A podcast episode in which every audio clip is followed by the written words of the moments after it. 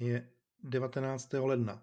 Dneska opravdu 19. ledna, protože to natáčím až ve čtvrtek ráno, protože prostě nějak nebyl čas. 21. týden poslouchání, což znamená opět podcast, co zpravidla vychází ve čtvrtek a k nalezení je na Spotify, Apple, Google a hlavně na Substacku, kde ho najdete na rychlo fky.substack.com a každé povídání, tedy i toto, je tam doplněno dávkou užitečných odkazů k prostudování. A mimo to je tam samozřejmě i spousta dalšího obsahu, ke kterému se můžete přihlásit k odběru a když se stanete platícím odběratelem, tak toho obsahu dostanete ještě víc, extra a v super v kvalitě. Rozhodně ne tedy podcast, protože ten je prostě jen tak namluvený a odeslaný. Chci se věnovat jedné aktuální záležitosti, tedy aktuální. Ona se stala minulý čtvrtek. Twitter zařízl, a to můžeme říct slova, zařízl z ničeho nic všechny ty velmi užitečné a dobré aplikace, které eh, lidé, kteří mají rádi Twitter, používají pro přístup k Twitteru. To znamená, čtou na něm tweety, odpovídají, Eh, sledují eh, další účty, používají tu spoustu těch funkčností, které ty další aplikace umí, které, a to je docela důležité, normální Twitter neumí, protože Twitterová apka a Twitter na webu prostě spoustu věcí neumí.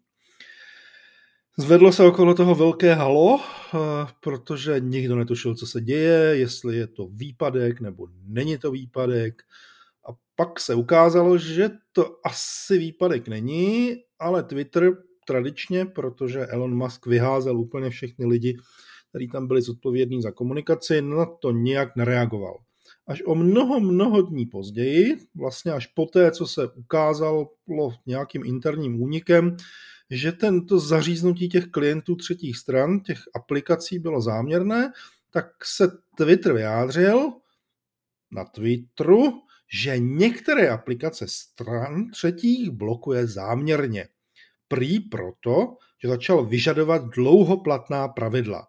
Jaká pravidla, to ale neřekl a nikdo z těch, kdo ty aplikace roky provozuje a roky s tím nebyl žádný problém, vlastně netuší, co by asi tak měli dělat špatně.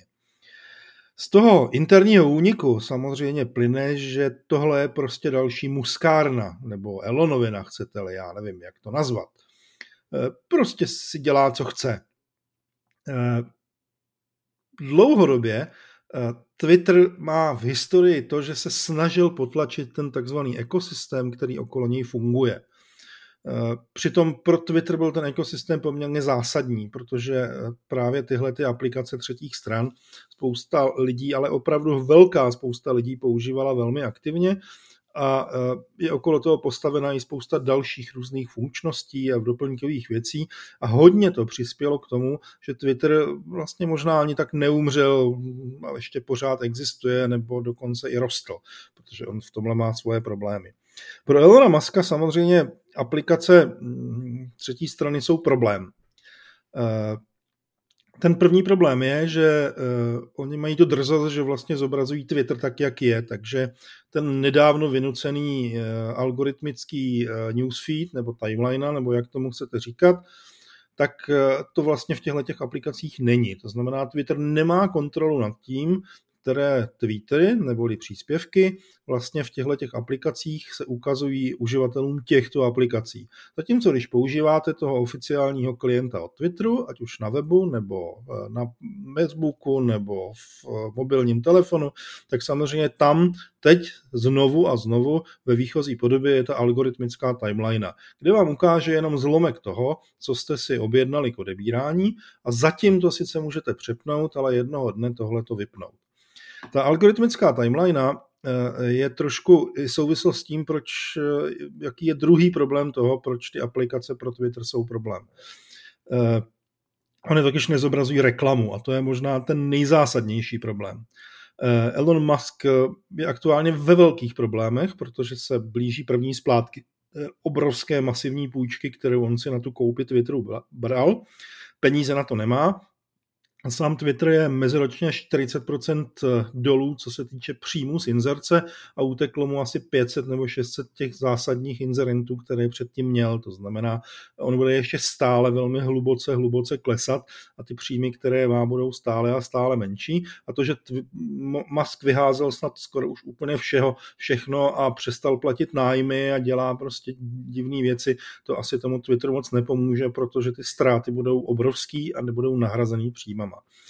Eh, Musk si pravděpodobně představuje, že když přinutí ty lidi, kteří používají ty alternativní aplikace, aby začali používat ty od Twitteru nebo přešli na web, tak protože jim bude zobrazovat reklamu, tak samozřejmě se mu zázračně zvýší příjmy a on bude prostě v pohodě. Já si osobně myslím, že se mu zázračně příjmy tímhle tím nezvýší, že tím klasicky přispěje k tomu, že spousta lidí se naštve a na Twitter přestane používat. Rozhodně eh, ta úroveň naštvání je tak obrovská, že o tom ani moc nepochybuju a vlastně se jim vůbec nedivím. Nedivím se jim proto, eh, že ty aplikace, které dlouhé roky vyvíjí spousta velmi šikovných lidí, jsou prostě nesrovnatelně lepší než ty od toho Twitteru. Nejenom tím, že prostě vás neotravují s reklamou a nevnucují prostě vlastní představu timeliny, ale také třeba tím, že prostě když se pod ní vrátíte k Twitteru, tak vám ukážou tu timelineu tam, kde jste skončili čtení, což třeba eh, ta takzvaná nativní aplikace, ta jejich twitterovská, tohle to vůbec neumí. Samozřejmě, když si upravíte, jakým způsobem s Twitterem pracujete, tak eh, ho používat můžete, ale kdo si navykl na tyhle ty aplikace třetích stran, tak vlastně ono je to strašně návykové. Mimo jiné třeba umí to, že vám přímo prostě na první dobrou nakliknutí zobrazí, kdo vám odpovídal, abyste s nimi mohli začít komunikovat, než to na té originální aplikaci to složitě musíte lovit v notifikacích, v upozorněních, které jsou klasicky enormně nepřehledné a otravují s věcmi, které vlastně vůbec třeba nechcete vidět. Mě osobně třeba vůbec nezajímá, kdo lajkoval příspěvky to v okamžiku, kdy zveřejníte něco, co prostě má třeba stovky nebo tisíce lajků, tak ta notifikační lajna je tím zahlcená takovým způsobem, že tam nejste schopný se podívat vůbec na nic jiného a nezbývá vám nic jiného, než vlézt na váš profil a jet jeden tweet po druhém a dívat se, jestli tam někde se změnilo nějaké číslíčko. No, v tomhle ohledu je prostě Twitter velmi uživatelsky nepřívětivá aplikace. Mimo to samozřejmě ty aplikace umí spousty dalších velmi užitečných funkčností, které prostě ti tvůrci tam přidávali a některé z nich uměly i věci, které Twitterová aplikace strašně dlouho neuměla, třeba plánování příspěvků a takové podobné vychytávky, které se strašně hodí a Twitteru klasicky strašně dlouho trvalo, než se uráčili do toho dát. Není pak divu, že tyhle ty aplikace mají lidé v oblibě a to dokonce i přesto, že většina z nich, nebo vlastně asi všechny skoro, eh, až na pár výjimek, jsou placené, nebo jejich kompletní funkčnost je placená. Eh, nebývají drahé, ale prostě platíte si buď na rok nebo měsíčně nějaké peníze a ta spousta lidí, která je používá, eh, nemá nejmenší problém za to platit, což je i ukázka toho, že ty aplikace asi nějakým způsobem pro ně jsou přínosné a jsou kvalitní. Eh, jen tak pro zajímavost, eh, kdysi, kdysi, kdysi dávno, ale to možná bude tak před deseti lety a více, Facebook a Instagram eh, umožňoval, aby pro ně existovaly aplikace třetích stran. Takže existovali klienti pro Facebook a klienti pro Instagram, kde jste mohli dělat vlastně skoro totéž, nebo zase opět občas něco lepšího než v tom official klientovi. Jenomže eh, ze stejného důvodu, jako se o tom bavíme dnes u Twitteru, tak vlastně Facebook eh, Instagram dospěli k názoru, že to pro ně není výhodné, protože se tam nezobrazuje reklama, jak jsem říkal, a protože nemají kontrolu nad tím, co ti lidé vidí nebo nevidí. A eh, prostě ten vznikající ekosystém tehdy vlastně v tom počátku někdy velmi rychle zařízli. Takže pro Facebook a Instagram prostě aplikace třetích stran nenajdete. Ostatně vlastně totožná situace je s LinkedIn, protože LinkedIn taky nic takového neumožňuje. Ten je v tomhle ještě jako hyper extrémní, protože to takzvané API, pomocí kterého ty aplikace fungují, tak tam vlastně vůbec neexistuje. Eh, a mimochodem, když už jsem zmínil to slovo API neboli aplikační rozhraní, tak to je právě to, co Elon Musk využil k tomu, aby ty aplikace zařízl. Protože každá ta aplikace má vlastně udělený unikátní, autentikovaný eh, přístup k speciálním adresám na Twitteru přes vlastně můžeme říct internet, kde dělá ty všechny věci, které potřebuje. Zjišťuje, co má zobrazit, odesílá tweety a tak dále.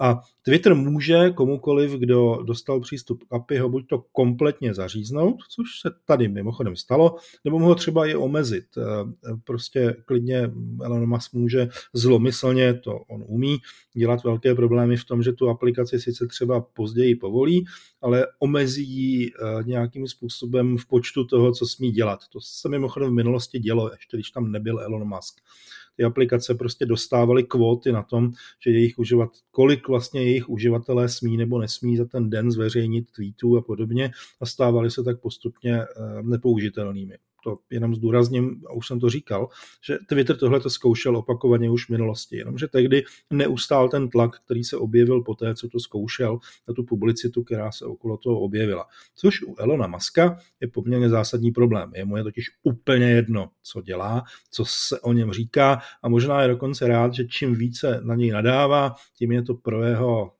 v úvozovkách viditelnost asi lepší.